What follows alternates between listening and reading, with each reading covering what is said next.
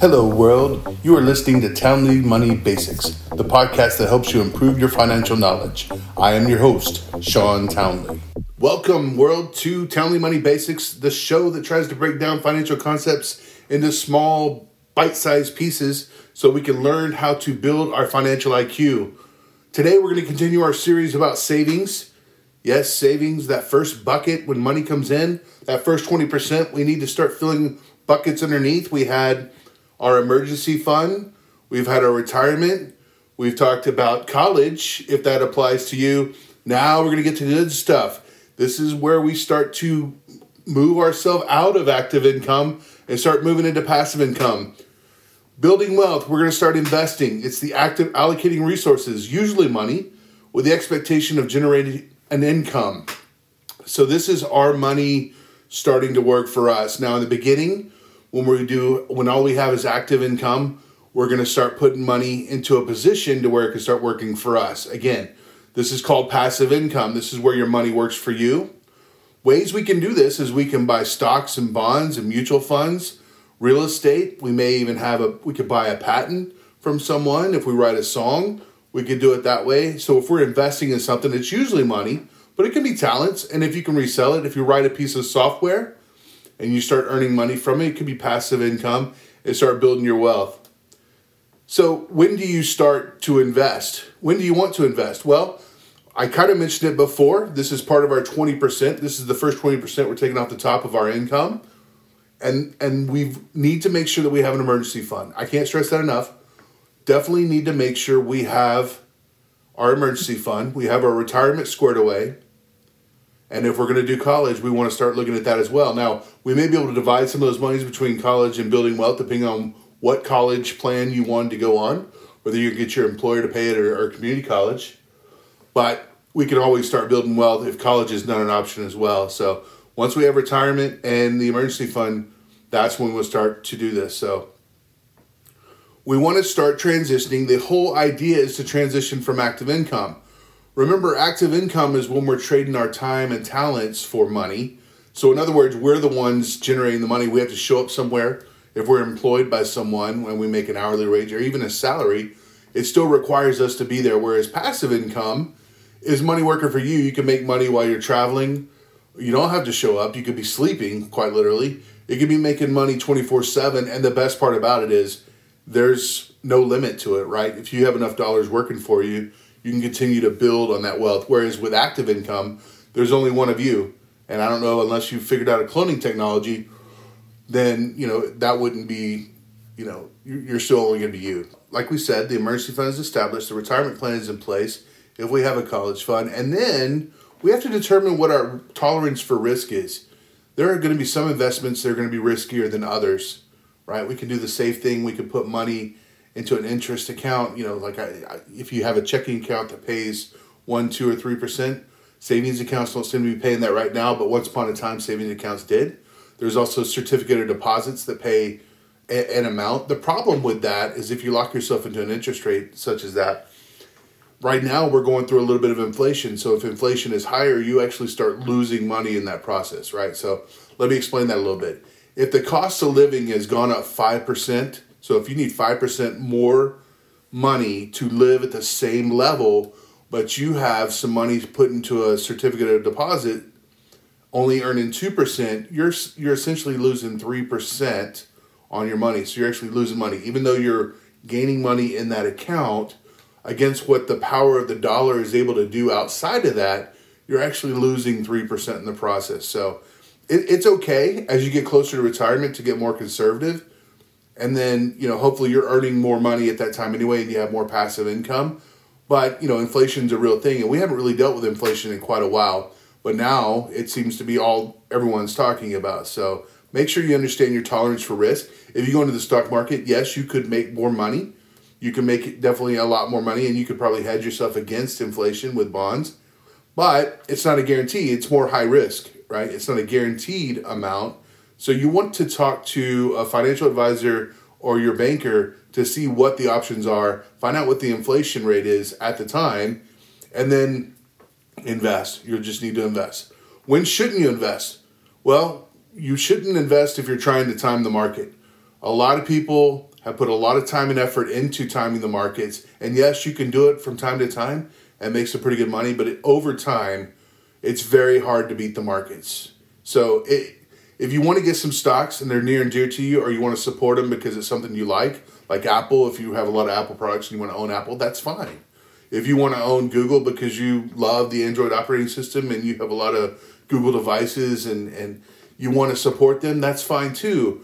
But just understand that it's not always going to be gold. I mean, th- these companies are real big right now, but they may not always be. I mean, there there have been companies that have been big in the past that are no longer. So keep that in mind. Make sure that the stocks, you know, have some sort of meaning to you and you enjoy watching them. And then when you do buy the stock, I, I highly encourage you to not watch the stock market every day. It'll drive you nuts. It'll absolutely make you loss averse. When you see yourself losing money and gaining money, it'll drive you crazy. I only check it once a month. So yeah, don't don't do that. I mean, don't drive yourself crazy. You don't have control over it. You want to invest in something. You want to make sure it's a good product. But at the end of the day, you have to let the markets do what they're going to do. You don't want to invest if your emergency fund and retirement funds are not on track, right? So if you had an emergency and you had to replace a washing machine or buy some tires for your car because they went, they all went flat, then you need to make sure that we get the emergency fund back in order and then we get our retirement back on track if you have to borrow some money. All that means is you're just going to take a time out from investing, from building wealth. And that's fine. I mean, there's nothing wrong with that. I mean, it's it's it would be great if we could always put dollars in every check. But at the end of the day, we need to make sure those first two buckets are sound before we move on. And then, of course, if you're spending more than you make, if you haven't got yourself out of debt yet, then it probably doesn't make sense to try to build wealth, right? You want to put all of that money towards your debt. You want to try to get yourself out of that hole. Now, there's certain debts, and we could talk about this maybe in another episode, that are better than others. But if you have debt that is like your home, well, I mean, I understand that that's going to be a big purchase. It's going to take a long time. I wouldn't suggest waiting until you pay off your home to start building wealth, but or even a car, you know, although you could argue that maybe cars should be paid for before you build wealth. But anything else, like if you have credit card debt or if you have debt that is signature, in other words, there's nothing that's guaranteeing it. You're, you're just, it's, it's signature credit. I mean, someone gave you credit, it's usually got high interest involved with it. I would pay those off. Just like the example before, if you're paying a credit card that's got thirty percent interest on it, You're gonna. It's going to take you a long time to get out of that hole. There's no way you're going to want to invest money and even earn uh, five percent because you're going to lose money on that deal. So you don't want to do that. So make sure that you have your debt, your signature debt, all your debt except for perhaps your home, maybe a car, depending on where you are, you know, paid off before you start building wealth. So you need to make it also part of your spending plan.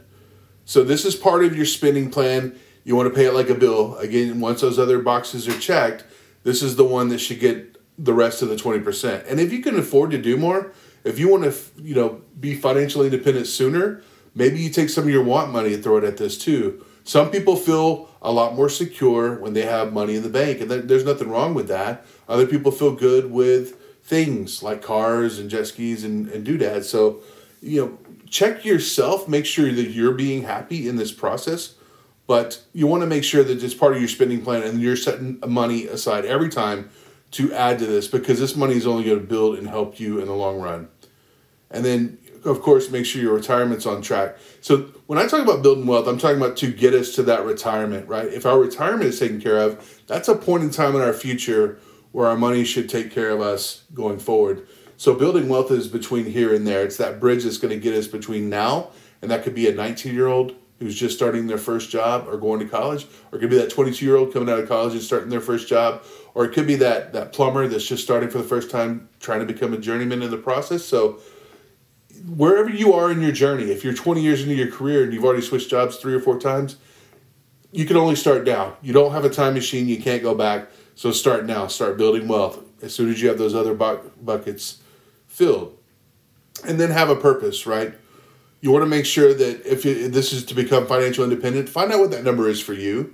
Speak with a financial advisor or a friend that's really smart about that kind of stuff. You can reach out to me even. Let's find out what that money is. If you were to have your ideal day every day for the rest of your life, how much money would it take? How much money would you need to be able to do it? Well, if you're going to be a world traveler, you're probably going to need a lot more money. If you're okay just waking up, belonging to a country club, and playing golf every day, then that's fine too. If you want to own a boat, I have no idea what it costs uh, to, to own a boat. I know boats are expensive, and it's really expensive to own them because all my friends that have them seem to always be putting money into their boat. So, but if it makes you happy, that's what you need to be doing. So go ahead and do that, but you need to figure out what that number is so you know what your retirement is. Also with your wealth building, how much you're going to put into that as well. So there's going to be a big ticket item. So maybe maybe one of the things you're going to save up for is your dream house as you retire. Maybe you want a secondary house. And that's one of the things that my wife and I had talked about. We have our place here in Texas, but we may want something up north, wherever our daughter's going to end up. That way we can go visit and still have a place that is our own. And then we, we maybe we could Airbnb it on the side. And that would be some passive income and hopefully pay for itself. You know, we also like to travel. So some of what we want to do is take our money now, not always put it into the markets, but we want to actually use it because we're not going to be this young again. We want to do some traveling. So have a purpose for your investment. Sometimes it's not always money. Sometimes it's time. Like for me, I enjoy more experiences. I like, I want to be with people in, in, in exotic locations or travel around the world with them or meet them like at Yellowstone or something like that. I like doing that. We're going to take a trip downtown and stay in a nice hotel for the experience of it. Yes, that's money I could put in the market, but the money I'm going to put in the market, I'm going to take it out and do this one day anyway. Why not today? So have a purpose for what you're doing with your investments. Make sure that when you're building wealth, you understand what you're trying to do. And and, and sometimes it may be just making the numbers go bigger, but remember, you can't take it with you, so you might as well enjoy some of it now. So in recap, investing is the act of allocating resources, usually money, with the expectation of generating an income. And we want to do that with our retirement, but we also want to do it when we're not having retirement. Retirement is normally going to have some extra rules, like you have to be a certain age before you can get to it. This is money that's going to be, you know, if it's in a Roth I R A, you know, yes, technically that is a, a, a retirement account, but the principle of that you can get to now. So maybe you want to use it to do some fun things while you're still young, right? We're trying to build that passive income because we know that passive income works all the time. So if you have something for sale, or if you write a, a piece of software, or if you have a song that people are listening to, that's constantly generating revenue without you having to be involved with that. We're trying to move from active income to passive income because eventually we want it all to be passive income. We don't want to have to work anymore. That's the goal going forward. You need to know when it's time not to invest. So if, if you had an emergency and you have to use your emergency fund and you need to backfill it, or if your retirement's no longer on track, we need to make sure those things are taken care of because we don't want to get to retirement and find out we didn't have enough money in the meantime. So, and then make sure it's part of your spending plan. Make sure you are putting it as part of your spending plan. So when money comes in, you're automatically allocating it to go somewhere else. And you can do that through a lot of different ways. You can create another savings account and have some of your money go directly from your paycheck into that. That way you never see it. You don't feel it. And, and it just starts to build on its own. And then you move it where it needs to go. Maybe you can do that with a financial advisor as well.